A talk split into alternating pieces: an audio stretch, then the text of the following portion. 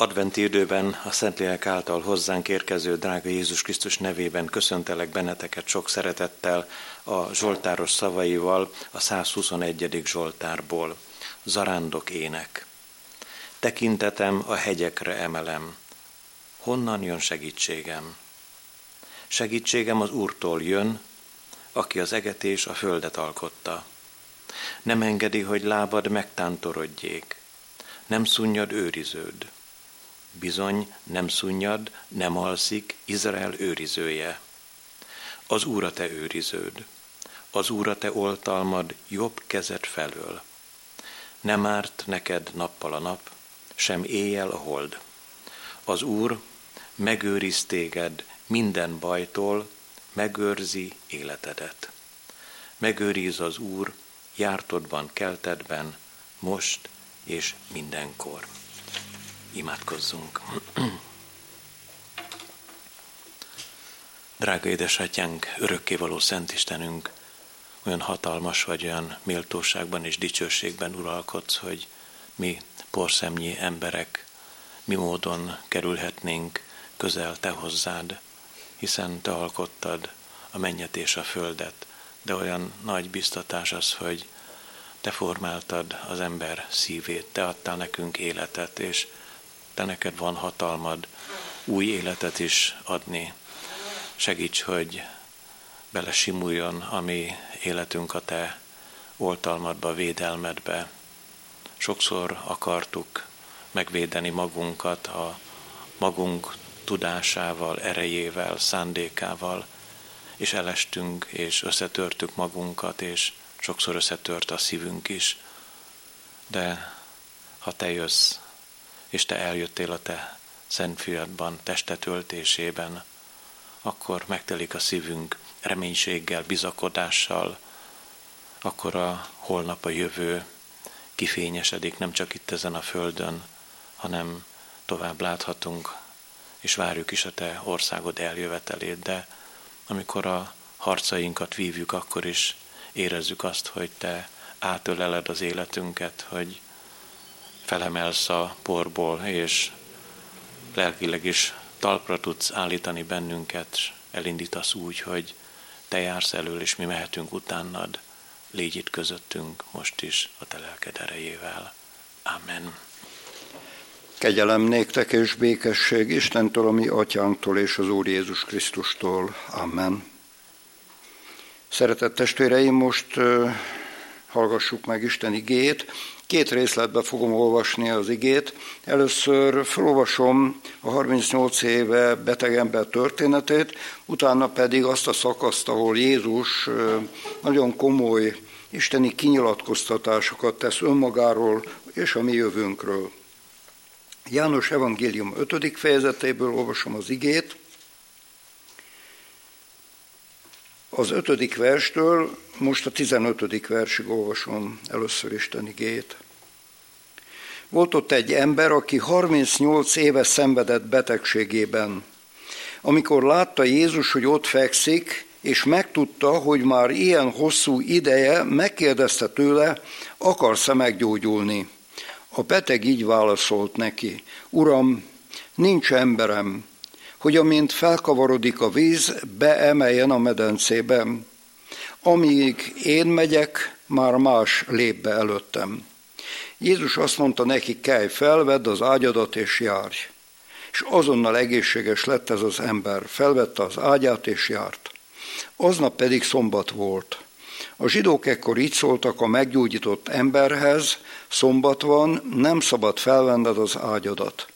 Ő így válaszolt nekik, aki meggyógyított, az mondta nekem, vedd az ágyatot és járj. Megkérdezték tőle, ki az az ember, aki azt mondta neked, vedd fel és járj. De a meggyógyított ember nem tudta, hogy ki az, mert Jézus félrehúzódott az ott tartózkodó sokaság miatt. Ezek után találkozott vele Jézus a templomban, és ezt mondta neki, ime meggyógyultál, többé ne védkezz, hogy valami rosszabb ne történjék veled. Elment az az ember, és megmondta a zsidóknak, hogy Jézus az, aki meggyógyította. Urunk, áldunk téged, hogy te, amikor emberré lettél és közöttünk lakoztál, akkor szerte jártál és jót cselekedtél mindenekkel.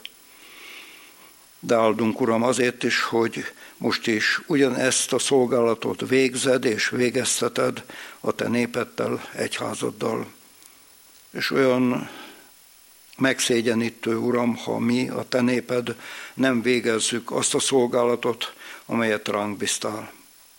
Kérünk, Uram, hogy munkálkodj közöttünk ma is, hiszen szent lelkeddel jelen vagy közöttünk, indítod a te népedet szolgálatra, rólad szóló tanúságtételre, hogy valóban az emberek megismerhessenek téged, hogy láthassák a te hatalmadat, a te isteni voltodat. Áldunk, Uram, a te kegyelmes szeretetedért, irgalmas szívedért, és kérünk, hogy velünk is légy kegyelmes, légy hozzánk irgalmas, Urunk,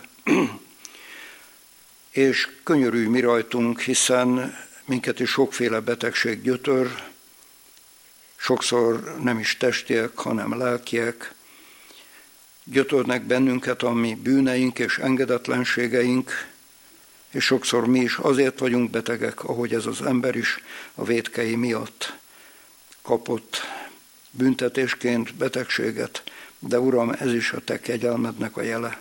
Ahogy énekeltük is, ha nem értjük a vesződet, hogy miért, akkor Te mindig megmutatod, mindig rávezetsz bennünket, és ezért hálás a mi szívünk. Amen. Szeretett testvéreim az Úr Jézus Krisztusban, eh, ha az ember egy hétig szenved az influenzától, akkor már sokszor oda vagyunk, és türelmetlenek vagyunk, és alig tudjuk elhordozni, és mi az ehhez képest, ha valaki 38 éven keresztül, a fél életén keresztül beteg.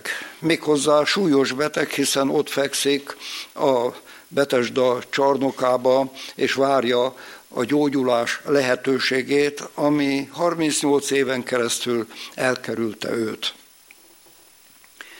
Kicsit furcsa, ahogy Jézus odalép hozzá, miután megtudja, hogy milyen régóta beteg ez az ember, és megkérdezi tőle, hogy akarsz-e meggyógyulni. Az ember azt gondolja, hogy hát ez fölösleges kérdés, hát hogy ne akarna egy beteg ember meggyógyulni. De nem így van. Tessék elhinni, ez egyáltalán nem így van. Az emberek sokszor már abból élnek, hogy betegek. Hát emlékszem, talán egy tíz éve ezelőtt történhetett, hogy felülvizsgálták a leszázalékolt embereket, és akiket egészségessé nyilvánítottak, azok fel voltak háborodva. Hát hiszen ők már abból éltek, hogy beteg, kapták a segélyeket, hát ők igazán nem akartak meggyógyulni. De vannak emberek, akik eh, akik valóban nem akarnak meggyógyulni. Ismertem olyan valakit, aki tulajdonképpen az egész gyülekezetet mozgatta, mert mindenki vele foglalkozott. Tolókocsis volt.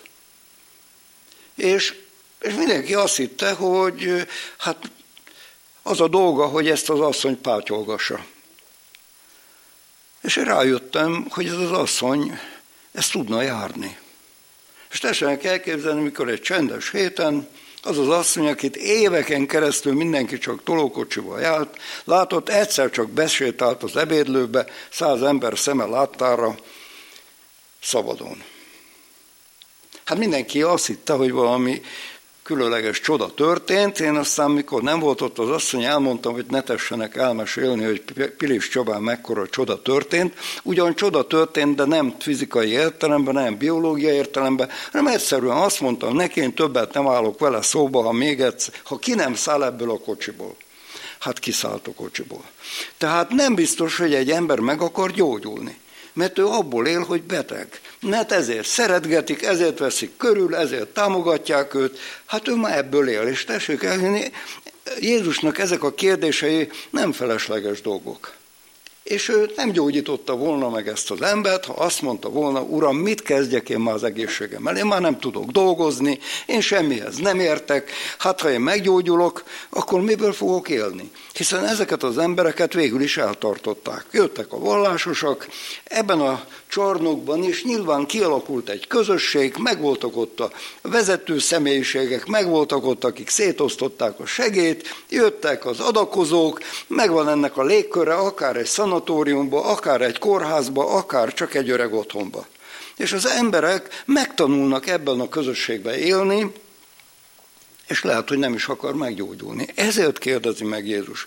De tessék elhinni, hogy itt egy beteg emberről van szó, és nem én mondom, hanem az Úr Jézus mondja, hogy ez az ember a bűne miatt lett beteg. Hát nem tudjuk, mi volt a bűne, mert azt nem árulja el az ige, de nem is tartozik ránk. Minden esetre a Bibliában többször találkozunk azzal, hogy a betegség nem a bűn következménye. Jézus is mondja. De találkozunk olyannal is, mint ez az eset is, mikor a betegség a bűn következménye. És én magamról is tudom, hogy a bűn önmagában betegség, egy súlyos lelki betegség a bűn. Tehát nagyon sokszor mi nekünk a bűn az, az egy olyan súlyos betegségünk, amit amit nem biztos, hogy diagnosztizálunk, nem biztos, hogy felismerünk, nem biztos, hogy megértünk, de az Isten igéje leleplez bennünket, ő rávilágít, hogy mélyen ott valahol belül beteg vagy. És ennek az embernek is ugye a bűne okozta a betegséget, de hát az egész Biblia teljesen világosá teszi, hogy a bűn, a betegség és a halál. Ezek összetartozó dolgok, és ez a mi ősbukásunk következménye. Nem így tervezte Isten ezt a világot. Ez a megromlott, bukott világ következménye. Tehát az is egy következmény, hogy egy járvány végig söpör rajtunk, ez nem azért van, mert éppen én vagy te bűnösek vagyunk, vagy mit tettünk, hanem egyszerűen az a létünk nyomorúságának a következményei. Tehát ahogy mi élünk ebben a bukott világban, sok-sok nyomorúságon kell átmennünk, ahogy az ige mondja. Tehát nagyon meg kellene értenünk a mi úrunkat, hogy ő viszont meg akarja gyógyítani az egész embert. És látjátok, találkozik vele a templomba. És ott újra szól neki Jézus, mert látja, hogy ez az ember nem változott meg a szívébe. Meggyógyult fizikailag, biológiai értelemben, de a szíve nem gyógyult meg. És én meg vagyok róla győződve, hogy a mi igazi halálos betegségünk az a lelki betegségünk, amit mi bűnnek szoktunk nevezni. Az Isten törvényét megszegjük. Ahogy ebben az énekben is énekeltük, hogy, hogy nem tudjuk teljesíteni az Isten törvényét. Augustinus ezt így fogalmazta meg, hogy az ember nem tud nem vétkezni. Pálapostól pedig a bűn törvényéről beszélt. Tehát egy olyan rettenetes betegsége van minden embernek, kivétel nélkül, ami aztán végül is halálos. És Jézus Krisztusnak a gyógyítási csodái, azok nem, tehát nem úgy kell felfogni, hogy Jézus azért jött, hogy meggyógyítsa a betegeket. Hát aki így gondolkodik, teljesen félreérti őt. Ezek jelek az ő csodattevő munkája az részben az ő személyi igazolványa, hogy én az vagyok, akit ti váltatok. És bemutatja az ő csodáival, hogy igenis neki van hatalma. Majd erre visszatérek, mert a, a majdan felolvasott igékből kiderül, hogy Jézus ezt visszautalja az atyára, ezt a hatalmat. De minden esetre látjuk, hogy Jézusnak egy szavába került, vedd az ágyadat és járj, és abban a pillanatban meggyógyul ez az ember. És ugyanígy látom, és a magam életében is, mások életében is látom, hogy az a halálos betegség, amit mi bűnnek nevezünk, az ugyan ilyen gyorsan meggyógyulhat. Csak minket is megkérdez az Úr, akarsz-e meggyógyulni a bűneidből? De ezt a kérdést a Biblia nagyon sokszor másképp teszi be fel, vagy éppen felszólító módban. Azt mondja, hogy akarsz megtérni? Térj meg. Mert tulajdonképpen a bűnből való gyógyulásunknak ez az egyetlen úgy, hogy én megtérek. Kihez? Istenhez. Mert sokan félreértik ám ezt, és nagyon-nagyon félreérthető, mert történetesen van egy szenvedélybeteg ember, legyen az alkohol, vagy kábítószer, vagy játékszenvedély, akkor mindenki azt látja, hogy hát ez a, szem, ez a szerencsétlen ember rabja ennek a szenvedélynek, tehát úgy gondolják, ha meggyógyul az alkoholból, ha kitisztul a, a kábítószerből, ha le tudja tenni a játékszenvedélyét, akkor minden rendben van. Hát nem így van. Tehát nekünk nem egyes bűnökből kell megtérni, hát abból is meg kell térni természetesen, de nekünk az ige így mondja, Izrael, ha meg akarsz térni, hozzám térj meg. Tehát a megtérés az nem egy, meg kettő, meg tíz bűnből való megtérés, hanem azt jelenti, hogy én, aki elszakadtam az élő Istentől, most visszatérek hozzá, és majd ő meggyógyít. És akkor, mikor az ember eljut oda, hogy látja, hogy igen, az én szívem beteg. Hogy halálosan beteg. És akkor megkérdezi az Úr, akarod, hogy meggyógyítsalak? A bűn halálos betegségéből, a kigyómarásból. És akkor mondhatja az ember, nem uram, én jó érzem ebben magamat. És tessék elhinni, hogy egy alkoholista ember nagyon sokáig nem akar meggyógyulni. Nem akar. Mert tulajdonképpen azok, az adja neki a napi örömöket. Tehát ne, ne is csapjuk be magunkat, az ember nagyon sokszor a bűneivel szerzi meg az élet örömét. És akkor az ember azt mondja, hát hagyjanak engem békébe, én nem akarok ebből meggyógyulni.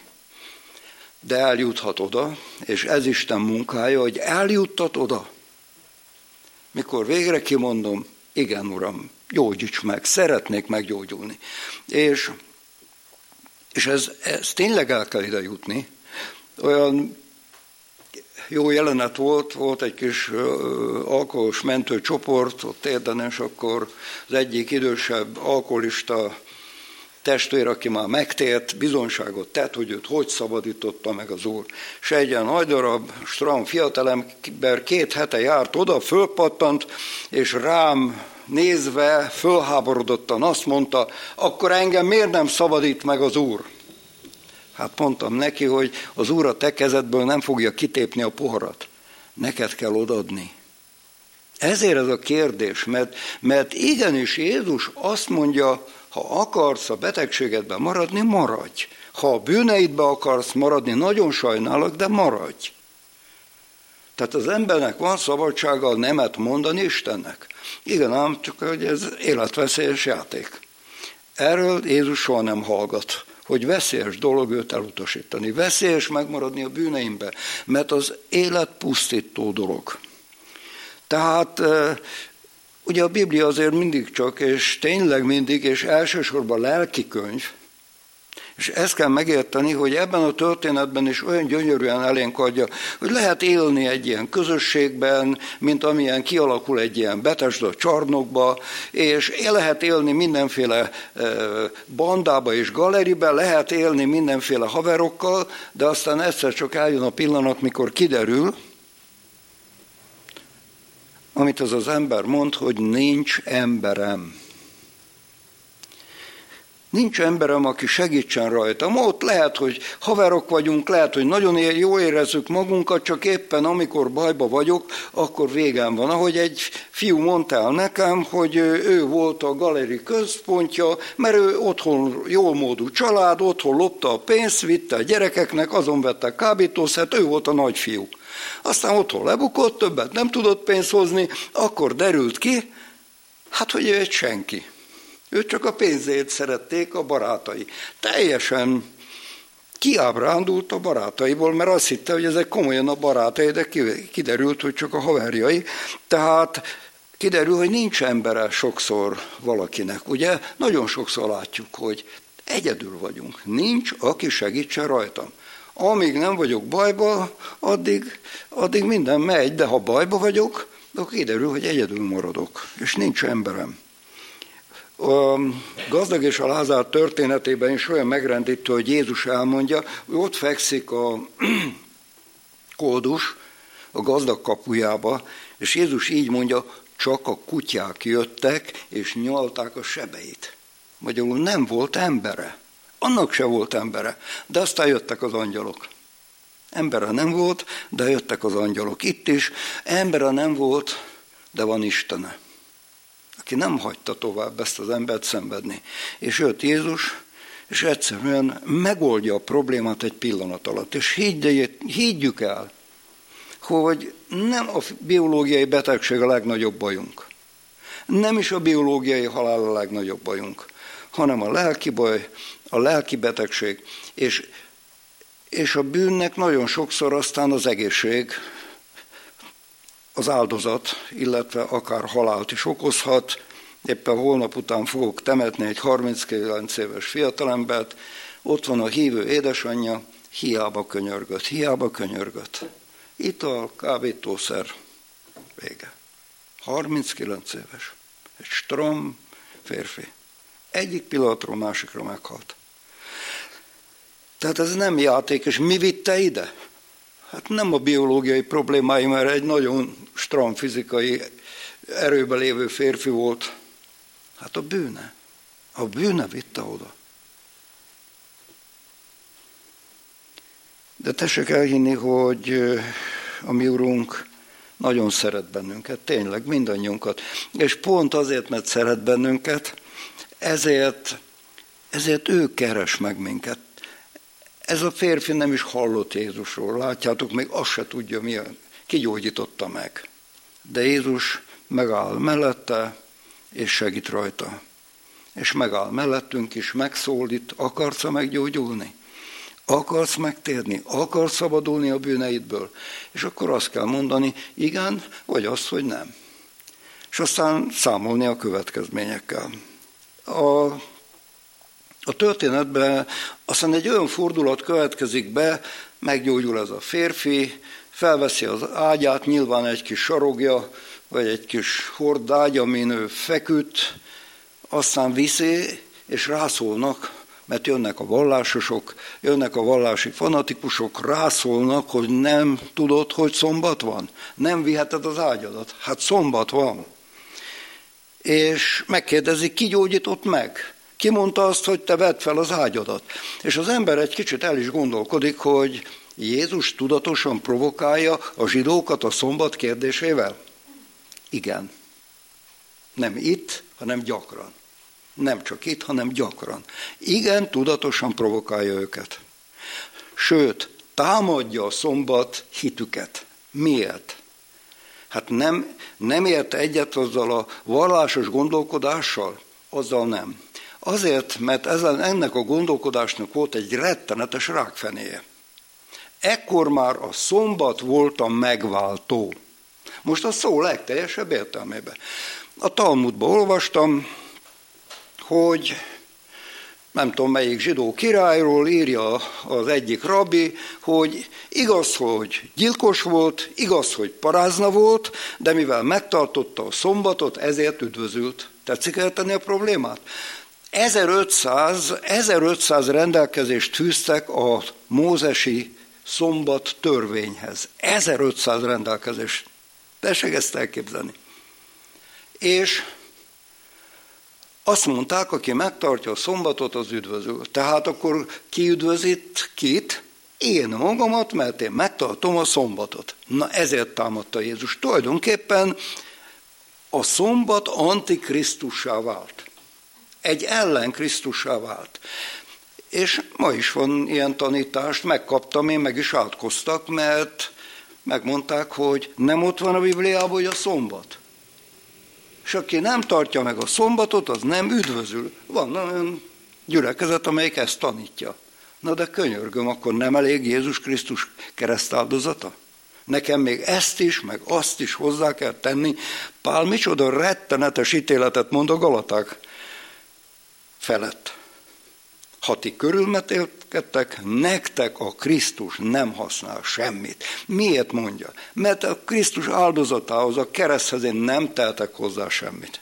Magyarul én semmit nem tehetek az üdvösségemért. Mindent elvégezett a mi úrunk. Kimondta a kereszten, hogy elvégeztetett. Az elég. Csak ő elég.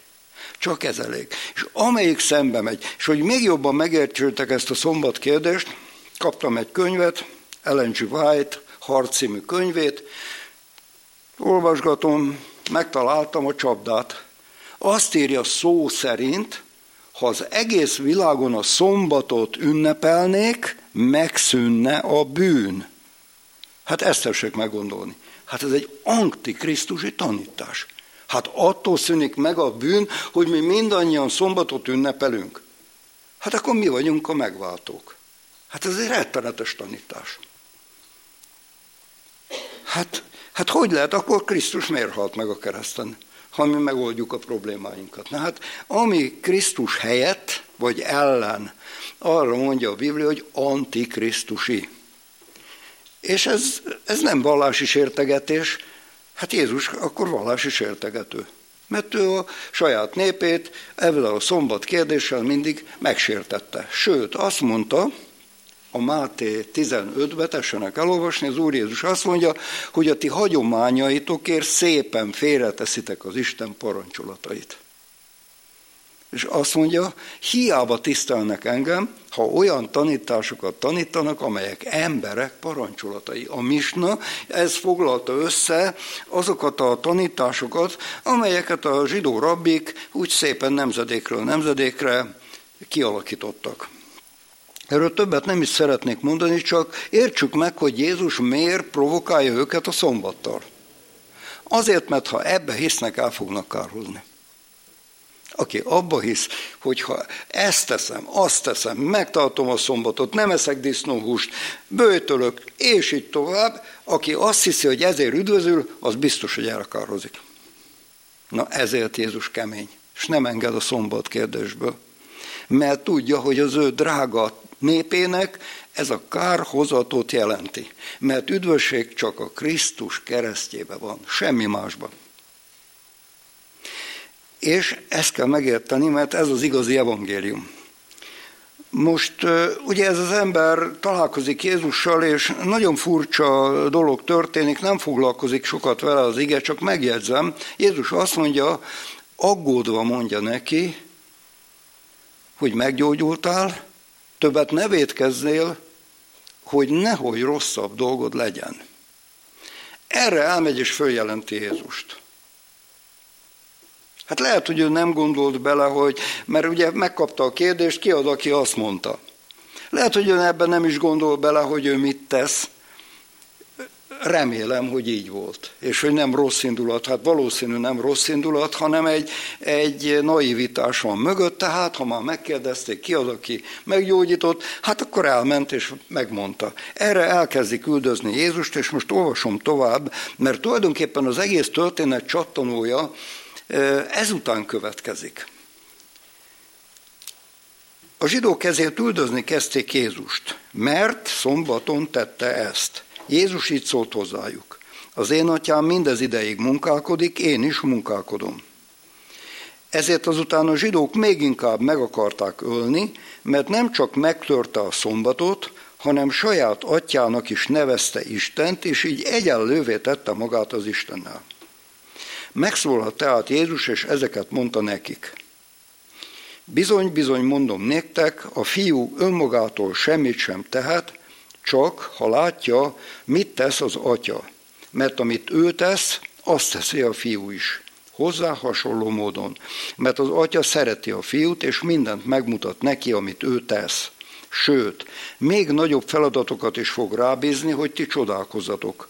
Mert ahogy az atya feltámasztja a halottakat, és életre kelti őket, úgy a fiú is életre kelti azokat, akiket akar. Az atya nem is ítél senkit, hanem az ítéletet egészen a fiúnak adta át, hogy mindenki úgy tisztelje a fiút, ahogyan az atyát tisztelik. Aki nem tiszteli a fiút, az nem tiszteli az atyát sem, aki őt elküldte. Bizony, bizony mondom néktek, aki hallja az én igémet és hisz abban, aki elküldött engem, annak örök élete van, sőt ítéletre sem megy, hanem által ment a halálból az életbe. Bizony mondom néktek, hogy eljön az óra, és az most van, amikor a halottak hallják az Isten fiának hangját, és akik meghallották, élni fognak. Mert ahogyan az atyának van önmagába élete, úgy a fiúnak is megadta, hogy élete legyen önmagába. Sőt, arra is adott neki hatalmat, hogy ítéletet tartson, mert ő az ember fia. Tehát Jézus most, amikor őt meg akarják ölni, ott van ez a vallási fanatikus harag vele szemben, akkor ő nem dühöng. De még csak, de még csak egy kicsit se haragszik rájuk. Hiszen mentő szeretettel meg akarja velük értetni, hogy ő kicsoda.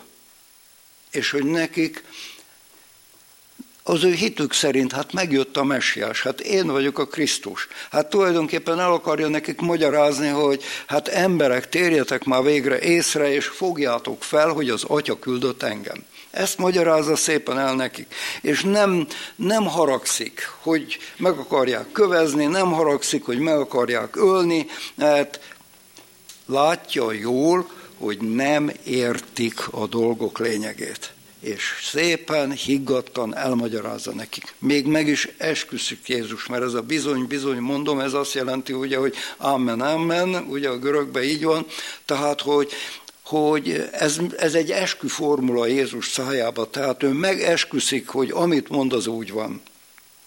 És én nekem ez olyan megható, hogy ott van ez a hát önmagában szerencsétlen társaság, ott örjöngenek a szombat miatt, és akkor még fölháborodnak, mert Jézus atyának nevezi az Istent,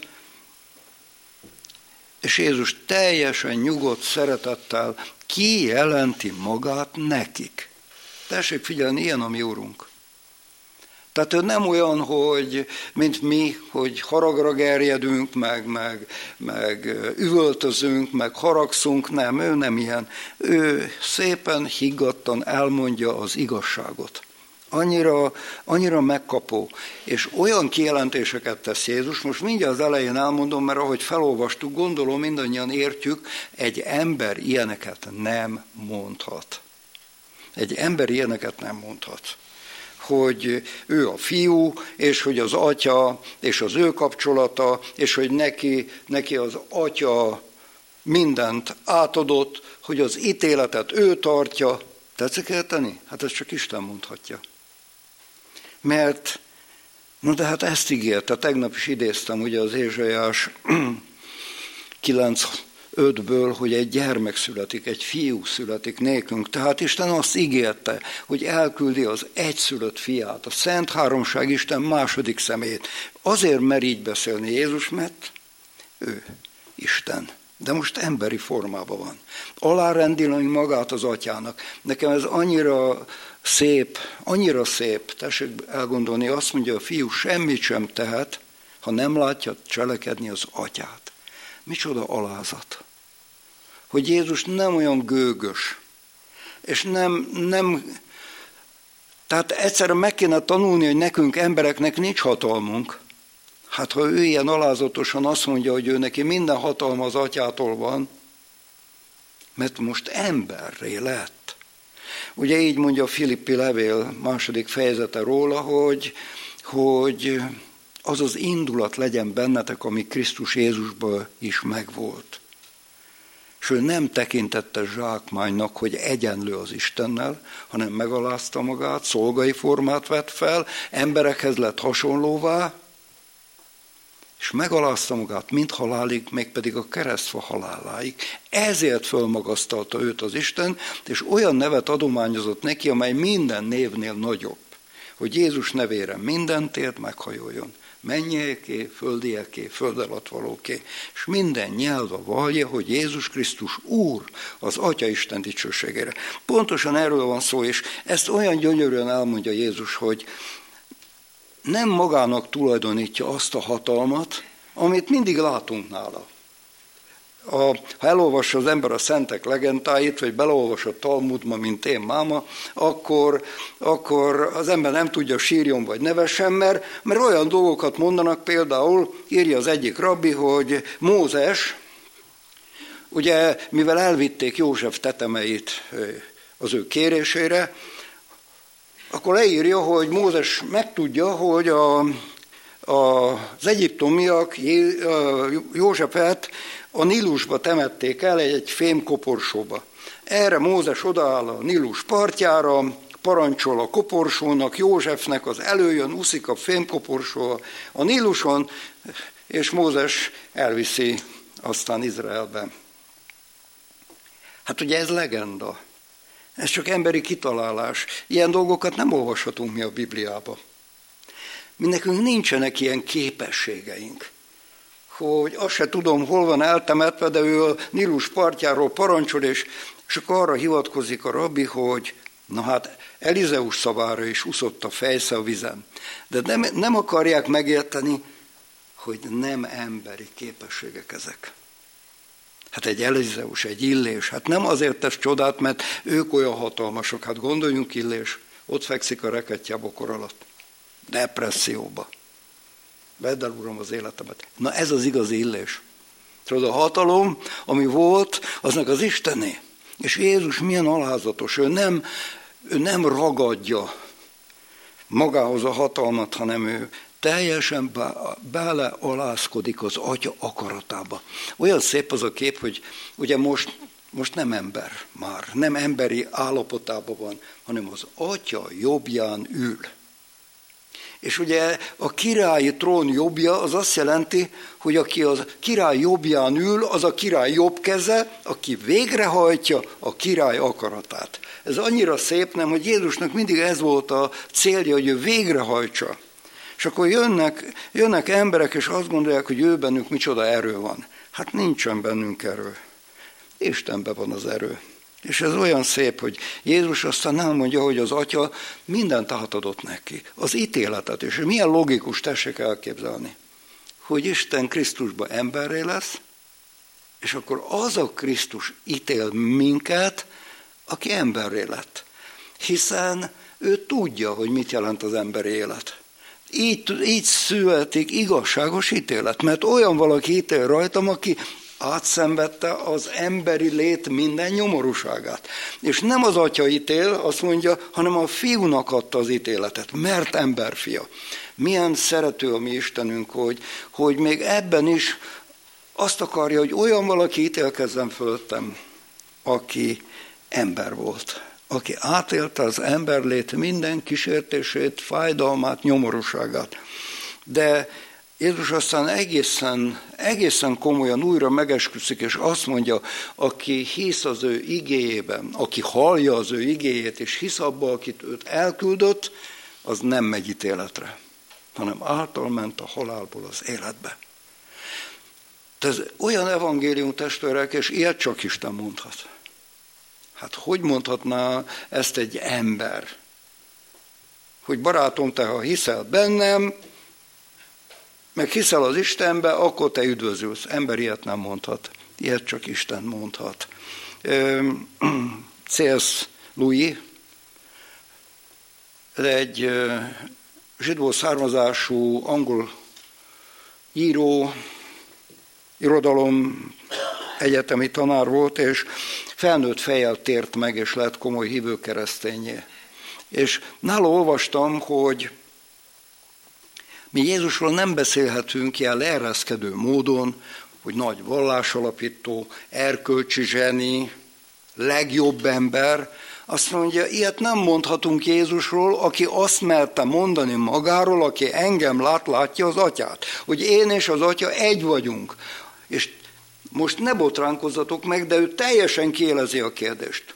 Azt mondja, ilyet csak az mondhat, aki vagy elmebeteg, vagy az ördög megszállottja, vagy maga az Isten. És azt mondja, hogy az nyilvánvaló, hogy Jézusnak semmi baja nem volt a fejével, tehát akkor két lehetőség van. És mit mondtak a zsidók?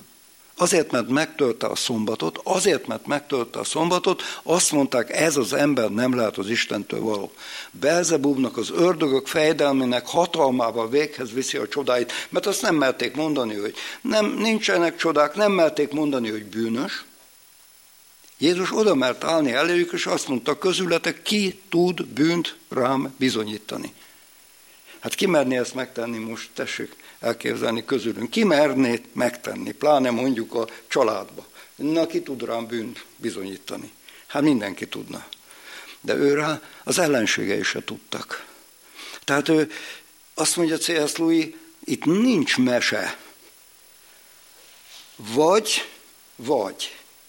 Vagy valóban ördögi ez az ember, vagy ő maga az Isten fia és akkor nem tehetsz más, mint leborulva imádod őt. És ő erre jutott. Ez a, ez a nagyműveltségű zsidó ember, ez leborult és imádta az urat. Mert felismerte benne Izrael mesiását, a világ megváltóját. És erre akarja rávezetni az Úr ilyen szeretettel az ő népét. Hát szereti őket. Hát meghal értük a kereszten, hát szeret téged, meg engem, rá akar vezetni, hogy ki vagyok én neked.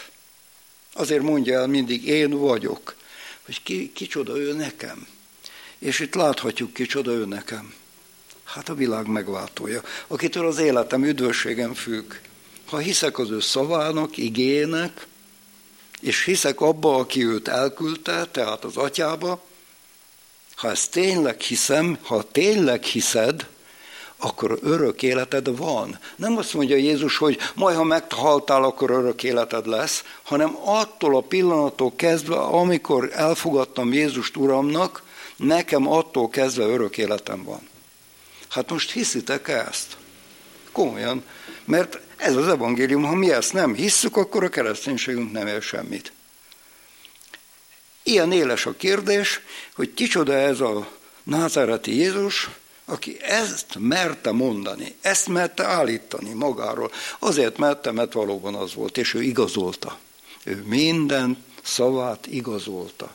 Tessék csak meggondolni, mikor azt mondta, hogy én vagyok az élet kenyere, akkor nem 5000, majdnem tízezer embert lakatott jó pár kis kenyérkével, meg három hallal. Megmutatta az ő isteni hatalmát hogy ő a mennyei kenyér. Amikor azt mondta, hogy, hogy én vagyok a világ világossága, akkor megnyitotta a vakon született szemét. Ugye? Tehát mindig igazolta, amikor kijelentett magáról valamit, akkor azt mindig igazolta. Amikor azt mondta, én vagyok a feltámadás és az élet, akkor feltámasztotta Lázát a négy napos hullát.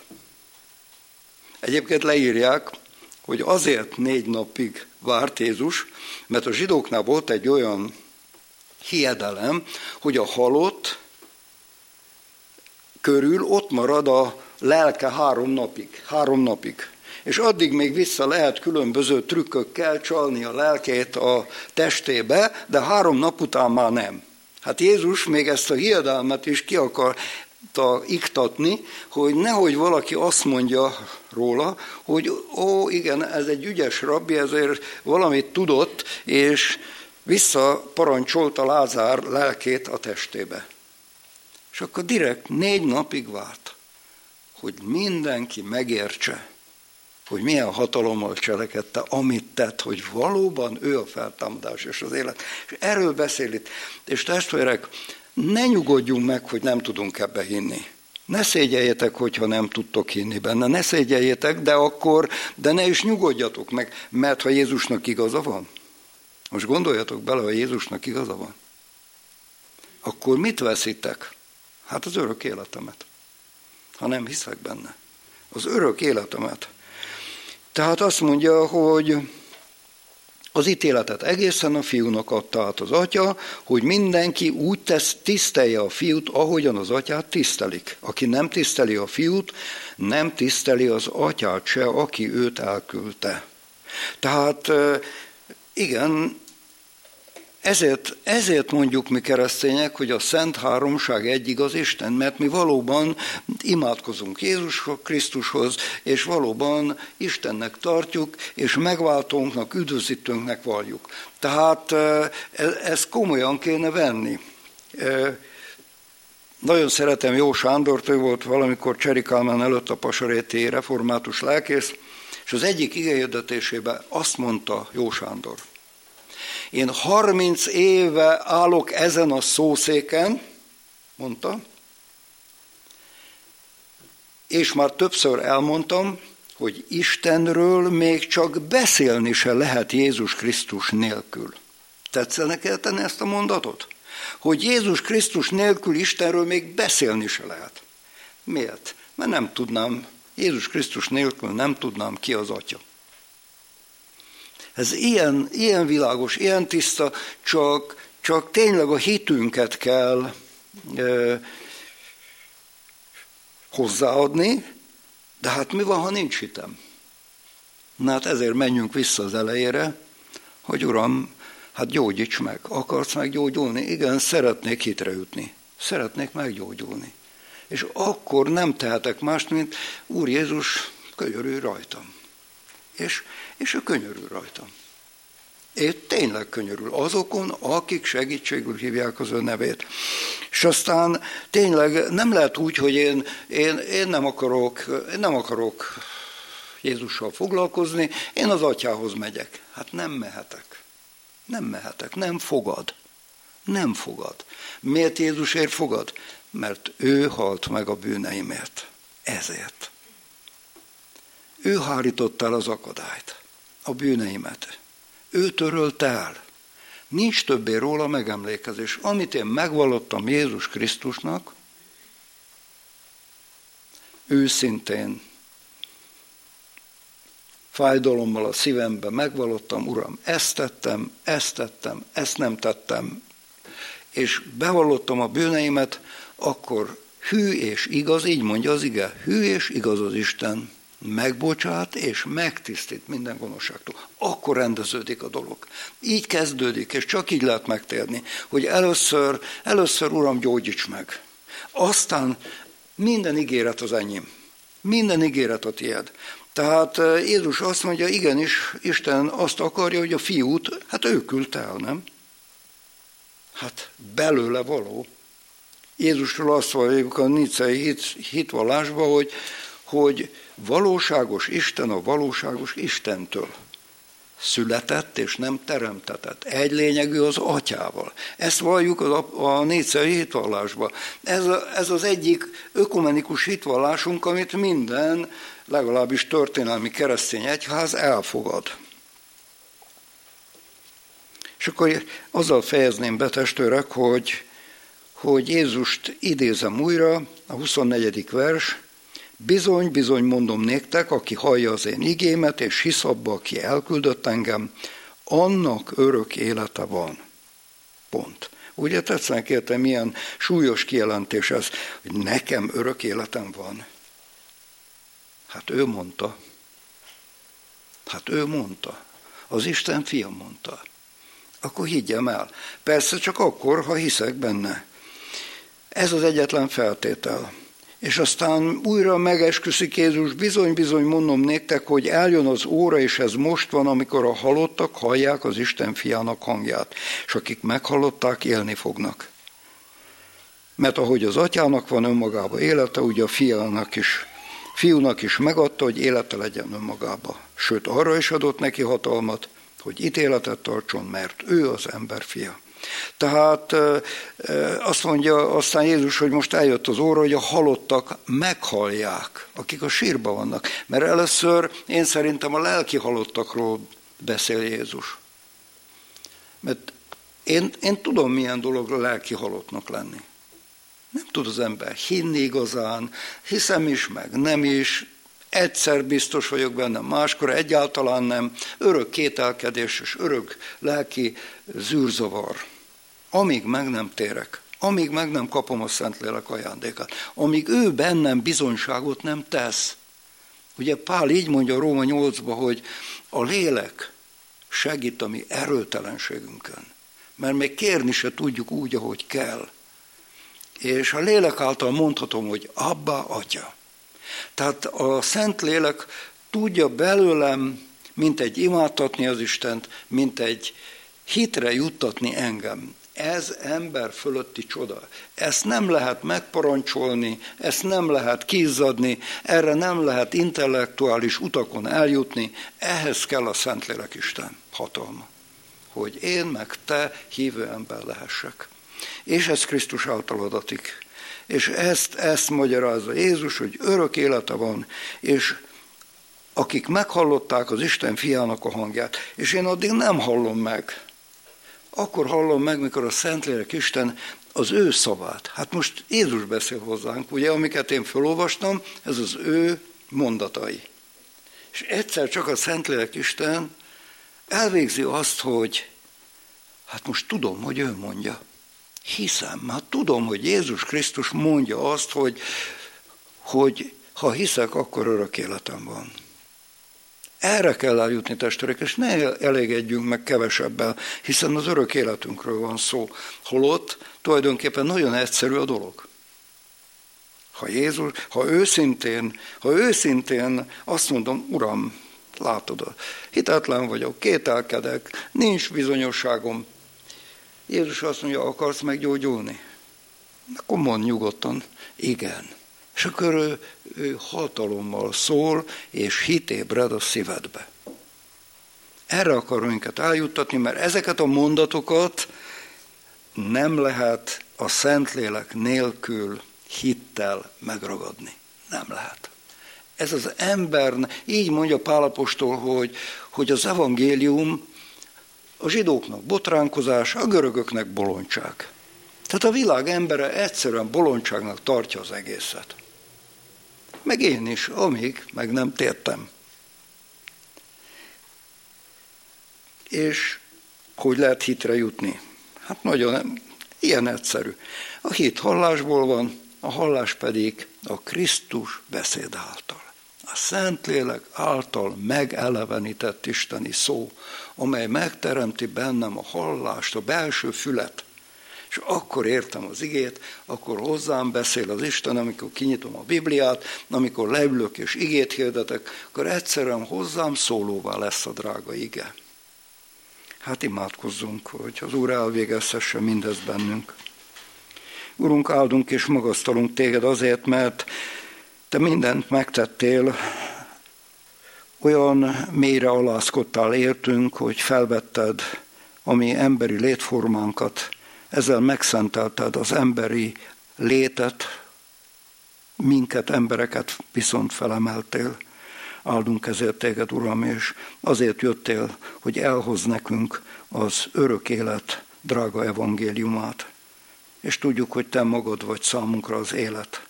Áldunk, Uram, hogy a Szentlélek által befogadható vagy. Olyan jó volna, mi is elmondhatnánk Pálapostollal együtt, hogy élek többé nem én, hanem él bennem a Krisztus, s amely életet most a testben élem, az Isten fiába való hitben élem, aki szeretett engem, és önmagát adta értem. Ad, hogy hadd legyen ez mi nekünk is szépből jövő hitvallásunká. Amen. Helyünkön maradva mondjuk el együtt az Úr Jézus imádságát. Mi atyánk, aki a mennyekben vagy, szenteltessék meg a te neved, jöjjön el a te országod, legyen meg a te akaratod, amint a mennyben, úgy a földön is. Mindennapi kenyerünket add meg nékünk ma, és bocsásd meg védkeinket, miképpen mi is megbocsátunk az ellenünk védkezőknek. És ne vigy minket kísértésbe, de szabadíts meg a gonosztól, mert tied az ország, a hatalom és a dicsőség mindörökké. Amen. Örüljetek az Úrban mindenkor, ismét mondom, örüljetek. A ti szelítségetek legyen ismert minden ember előtt. Az Úr közel. Semmiért se aggódjatok, hanem imádságban és könyörgésben mindenkor hálaadással tárjátok fel kéréseiteket Isten előtt, és Isten békessége, mely minden értelmet meghalad, meg fogja őrizni szíveteket és gondolataitokat a Krisztus Jézusban. Amen.